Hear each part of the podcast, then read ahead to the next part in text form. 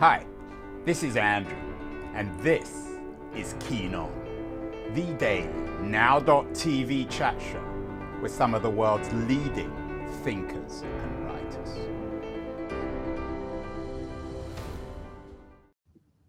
Hello, everybody. It is August the 16th, 2022, the quiet season in news. Quiet season, perhaps, for podcasts. This time last year, did a show, wasn't very quiet, with two writers, Mia Bloom and Sophia Moskalenko, on an organization called QAnon. Uh, their book was called Pastels and Pedophiles Inside the Mind of QAnon. I'm not sure if QAnon really has a mind, but they tried to get inside it. Uh, I have to admit, I wasn't particularly convinced of the significance of QAnon then, and I'm still not.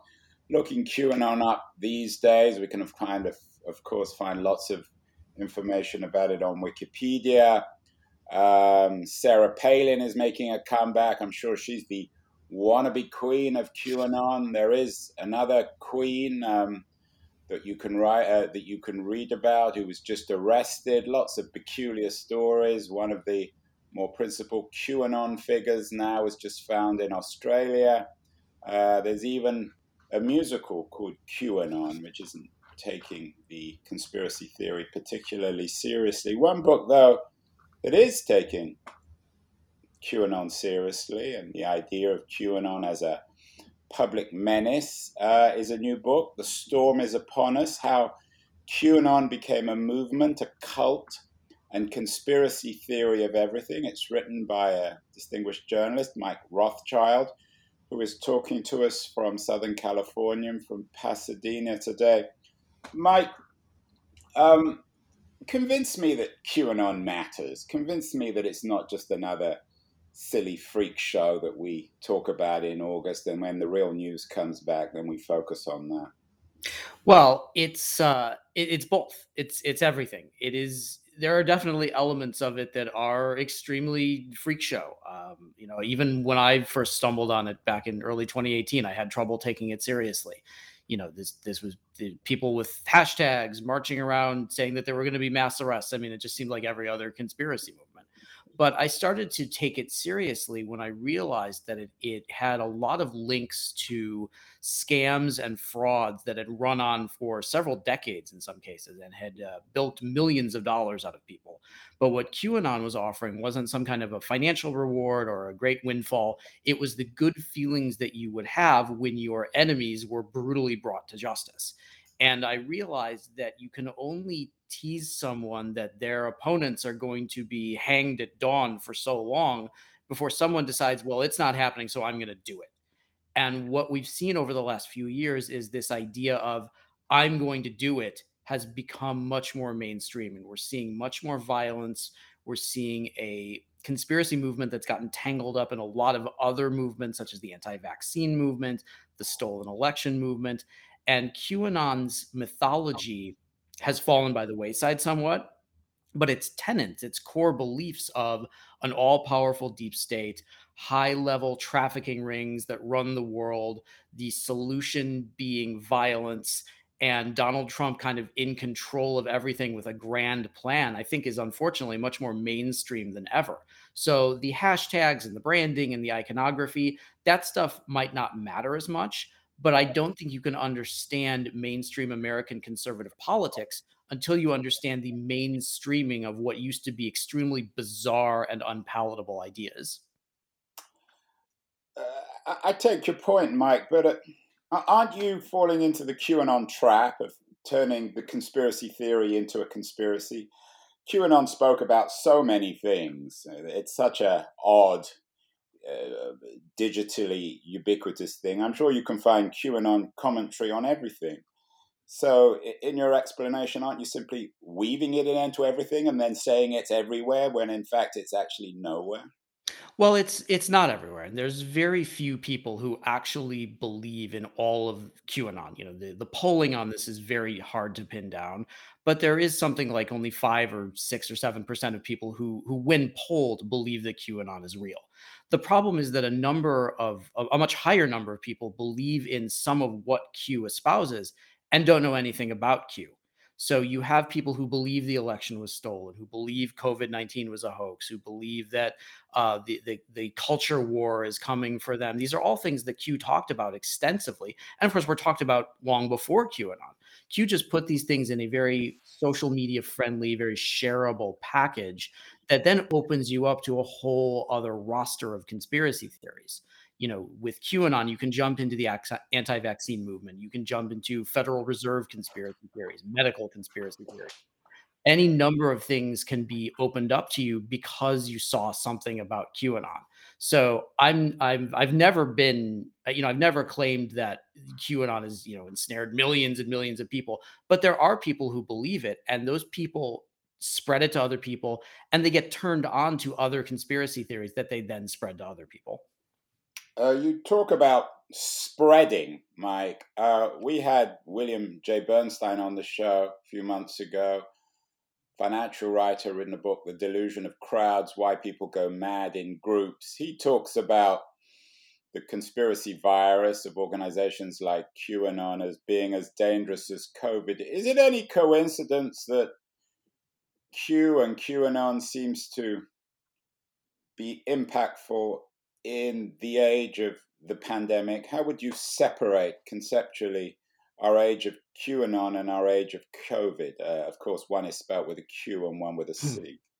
Well, they're increasingly they're not separable. They are they are really the same thing. And QAnon really did start to fizzle out in early 2020. You know, the the Republicans had had a terrible midterm in 2018. It was clear that nothing was really happening with Q's prophecies. It just people weren't talking about it as much. It didn't seem to matter as much. And then when you had the pandemic, you had an event that was a petri dish for conspiracy theories, just like any major unexpected world event is. Uh, you know, suddenly billions of people were locked down. People weren't going anywhere. People weren't doing anything. People lost their jobs. They were cut off from their friend groups, from their families. And when that happens, you look for real explanations for what's going on. You don't trust what you're being told. And in some cases, what you're being told is really shifting. Our understanding of the scientific mechanisms behind COVID was really changing in those early days. So you don't trust science. You don't trust the experts. You want to know what's really going on. What aren't you being told? And even more than that, you're looking for somebody to blame. You're looking for someone that you can pin this down on and say, you did this. This is your fault. And QAnon and movements like QAnon are really good at providing scapegoats. They fill the role that a lot of anti Semitic conspiracies did in the 19th and early 20th centuries. Here is a group of people who did something bad to you, and we're going to figure out what we can do about it. And unfortunately, with uh, COVID came the increasing prominence of social media in people's lives. People were cut off. They went on Facebook. They're looking for answers. They join a Facebook group that says, oh, maybe Bill Gates is to blame for this, or maybe 5G internet is to blame for this. And the Facebook algorithm says, oh, you joined that group. Here's what we think you would like that's in that same vein. So maybe it's an anti-vaccine group. It's uh, you know, an anti, maybe it's an anti-Semitic group. Maybe it's the Great Awakening, which is QAnon. And suddenly you get pulled into a world where all of these things are connected and you wind up radicalizing yourself without meaning to do so just because you, are desperate for answers and you're desperate to understand what is happening. Um, Mike, you keep on referring to somebody called Q, um, and we've jumped into this without even really defining what QAnon is. Um, does it have a center, or is it just a kind of weird internet meme of people um, inventing some Q figure, an author, and and it has become this uh, a, a anonymous viral rumor mill that um, the guys like you write books about. well, there is a person or people who wrote the Q drops. I mean, we, you know, just the at Q the drop? basics. What, so, so, so this is a book. What is it? A website? A book? Sure. It sure. The the Q drops are the posts made by Q on first on the image board 4chan, um, very notorious place. You know, there's not a lot of value there. Then uh, Q started making the drops right, so on 4chan is a uh, it's an image uh, board. Yeah, it's, it, uh, it's a it's a place for crazies. You and when I tried to actually go on it on my internet, I wasn't even allowed onto it because um, it's unavailable according to my Chrome browser because it's related to adult content, but maybe some other people will be able to access 4chan. So, so it's, yeah, sort of, it's an outgrowth. It's a, it's an ideological outgrowth of the dark web, is it, Mike? Well, it's not dark web, and I think that's that's something that a lot of people sort of assume because there's so much weird, uh, you know, occultic kind of stuff with Q that you have to have a special browser, a special software. Anybody can go there if you, you know, if you set your browser up to be able to go there. Anyone can go, can go to 4chan. What? anyone can go to 4chan. Yes, anyone can go to 4chan. Right. Anyone can go to 8chan. 4chan is not just QAnon, it's just there are QAnon cells, shall we say, on QAnon. Yeah. On 4chan and on 8chan.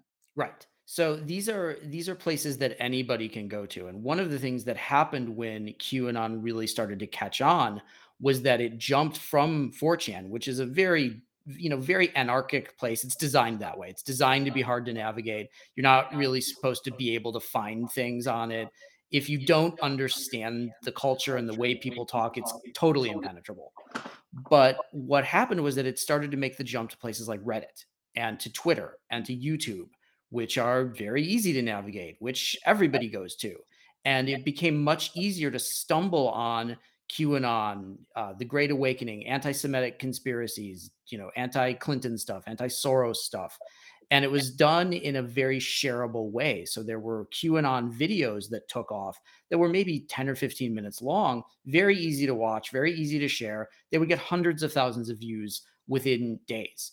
And this stuff really started to penetrate into the wider conspiracy world when it got off of places like 4chan. But Q only made the the Q posts on 4chan and then later on 8chan.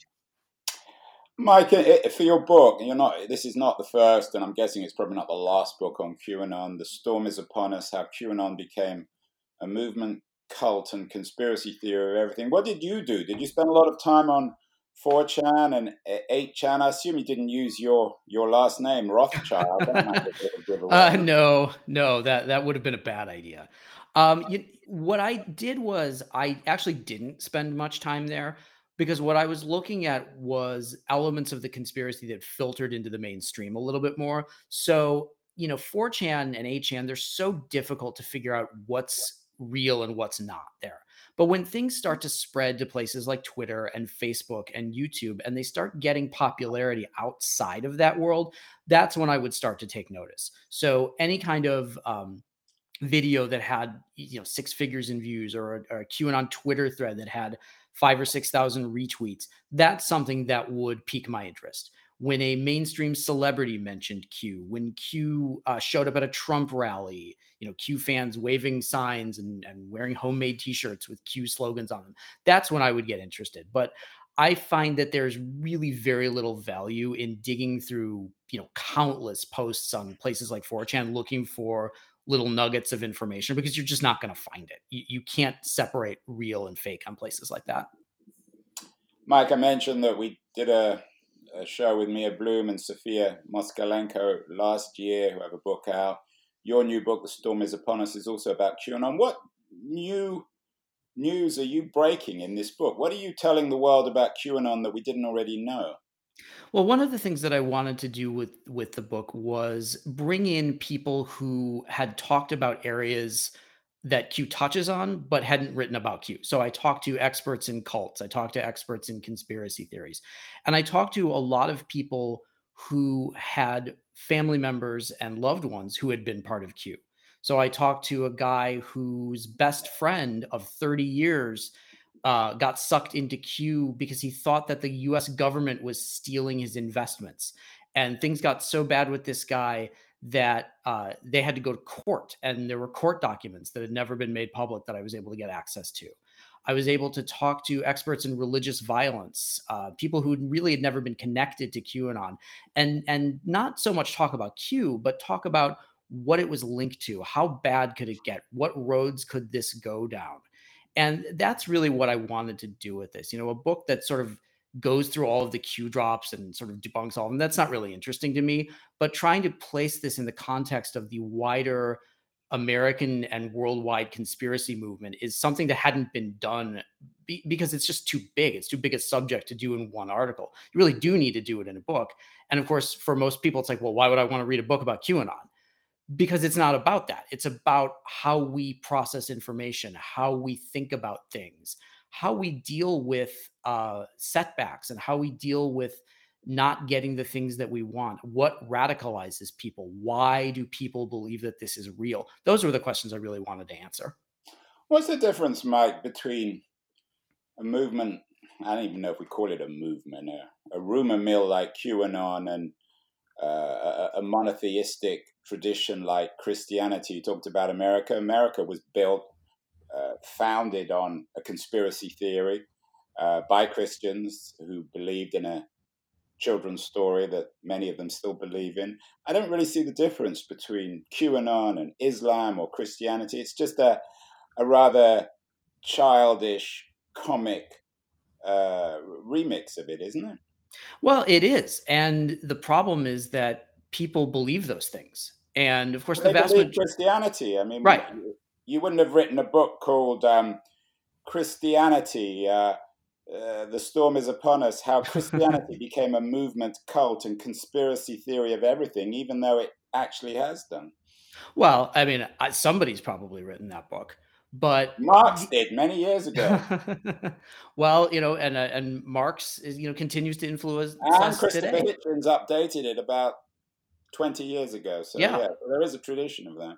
So what I what I found is that Q believers fuse elements of Christianity with what they believe. You get constant references to the Bible, references to uh, spiritual warfare, the armor of God, Bible verses, and Q and and sort of Christianity and prophetic movements in general operate on a very similar structure. You're waiting for something great to happen. You are you are decoding the clues that tell you what this is going to be, how it's going to happen, how you'll know it's going on. And for most Q believers, it doesn't go that it, you know it doesn't go farther than that. They don't pick up arms. They don't commit violence, but some of them do. And just like some Christians commit acts well, of violence. I, I, haven't heard of, you know, we the, the, the news today is all about uh, Rushdie, Salman Rushdie's attacker, who apparently was radicalized by a trip in 2018 to Lebanon. I mean, if he was Christian, he probably would have joined Q. Uh, what, what examples of QAnon violence do you have? I mean, are you are you associating it intimately, for example, with January 6th? I mean, there were certainly Q members there, but there were many others as well. I mean, it wasn't a QAnon event. No, January 6th was not a QAnon event, but there was a definite presence of Q there, certainly with merchandise and shirts and things like that. Okay, I take it, but what but what it, what examples of you, you mentioned QAnon violence. Do we have, Mike? Sure. There's there's a number of them. There's a, the Hoover Dam standoff in 2019, where a, a, Marine veteran named Matthew Wright got in his homemade armored truck. He had two guns and 900 rounds of ammunition, and he barricaded himself in front of Hoover Dam, and he's live streaming on his phone, demanding that President Trump release the unredacted Inspector General report. Well, there was no unredacted inspector general report that came straight out of a Q post. You have Q pilled lawyers who have, who have advised their clients to kidnap their children so that they won't be sold into sexual slavery by child protective services. One of these women shot and killed her lawyer. Uh, you've had people murder, you've had murders committed. You had the murder of the uh, Gambino family boss by a guy who wrote on his hand, Q sent me. You had a uh, QAnon believer who ran his brother through the head with a sword. Just uh, last year, you had this man in California who took his two children to Mexico and murdered them because he had gotten so completely into conspiracy research and QAnon research that he thought his kids were lizard people. You know, there there are there is a body count with this movement. There is a long Not list. Very significant. Of, it doesn't. It. I have to say, none of this really, I find particularly chilling. Let, us talk about uh, Trump. You know, the news this morning is Giuliani now is a target. Lots of news continually about Trump, but the GOP seems to be tiptoeing away from him. A piece in the Post this morning about uh, his loopy uh, uh, his loopy Senate candidates, Mal, Mal, Mick Mulvaney, who, who had been uh, his chief of staff, uh, believes that he would actually he'd be the only Republican to lose in 2024. That makes sense.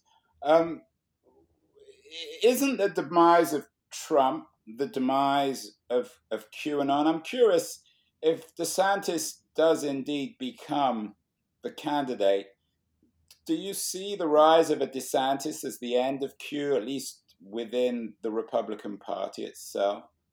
Well, I certainly don't think DeSantis will be as friendly to Q as Trump has been. You know, Trump has retweeted and, and now on Truth Social, he shared hundreds and hundreds of posts by QAnon believers um, they they still help hold him up as this messianic figure who can do no wrong. And of course, he hasn't receded. He hasn't faded out. He's still the presumptive nominee for 2024.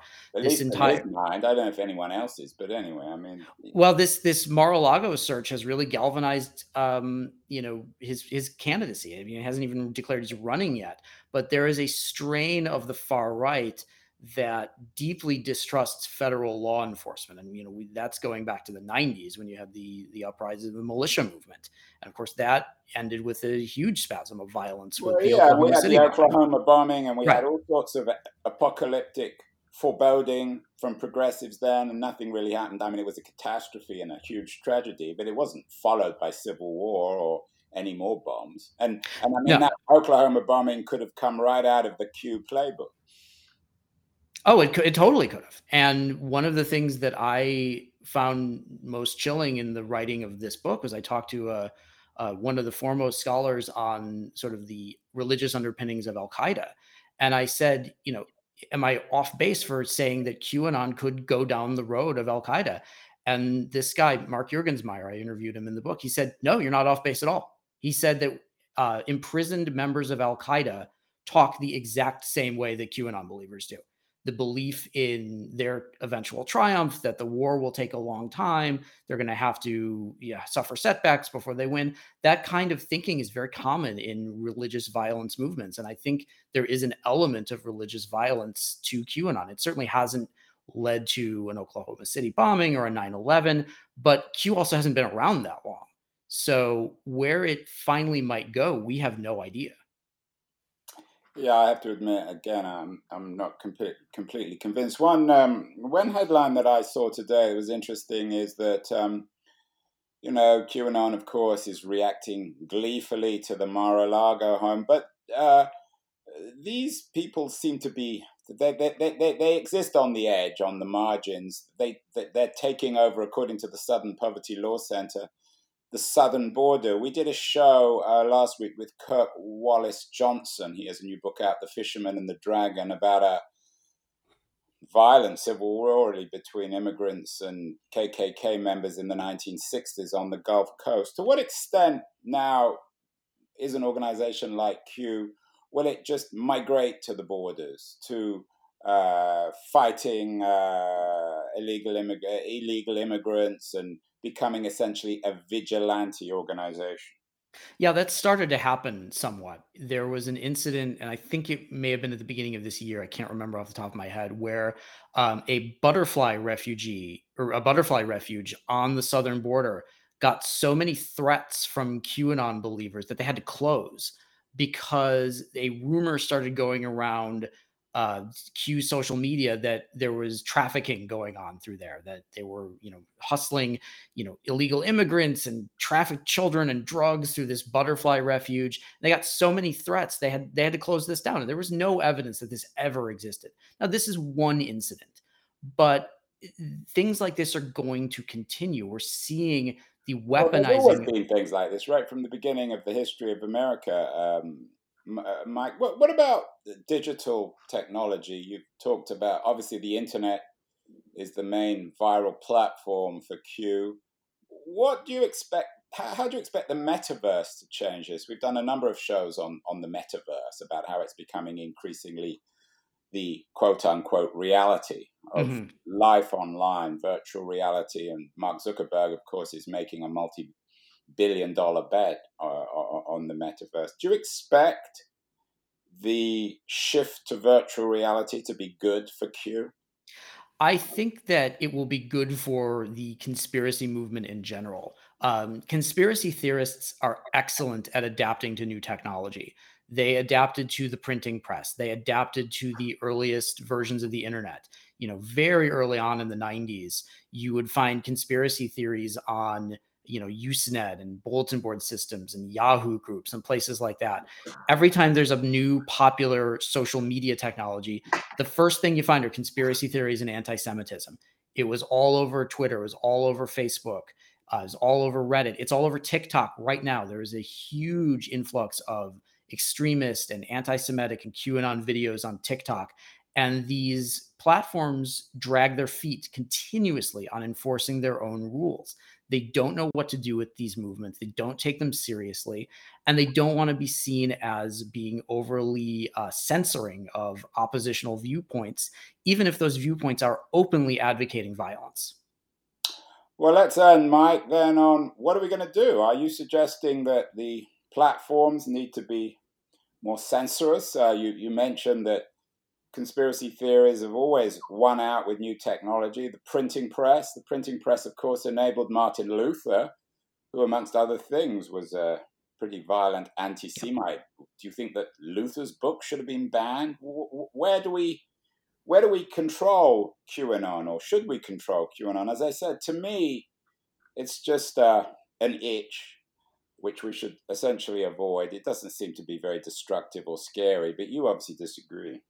Well, I think that we ignore these things at our own peril. You know, the the the standard line what with does these that mean? things. We ignore these things at our own peril. I mean, everything we ignore at our own peril. Are you suggesting that Luther's book, for example, should have been banned? Should Well, been put in jail because he exploited anti-Semitism?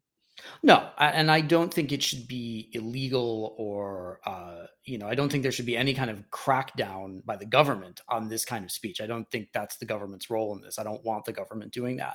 But I think that these platforms have to enforce their own rules.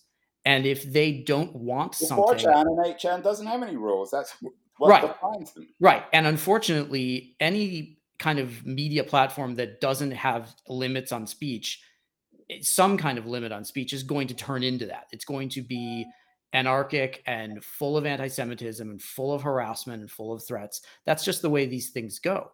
And if uh, Facebook or Twitter doesn't want something like QAnon on their platform, that doesn't mean you can't take your beliefs somewhere else. There will always be somebody else who is fine with saying whatever you want to.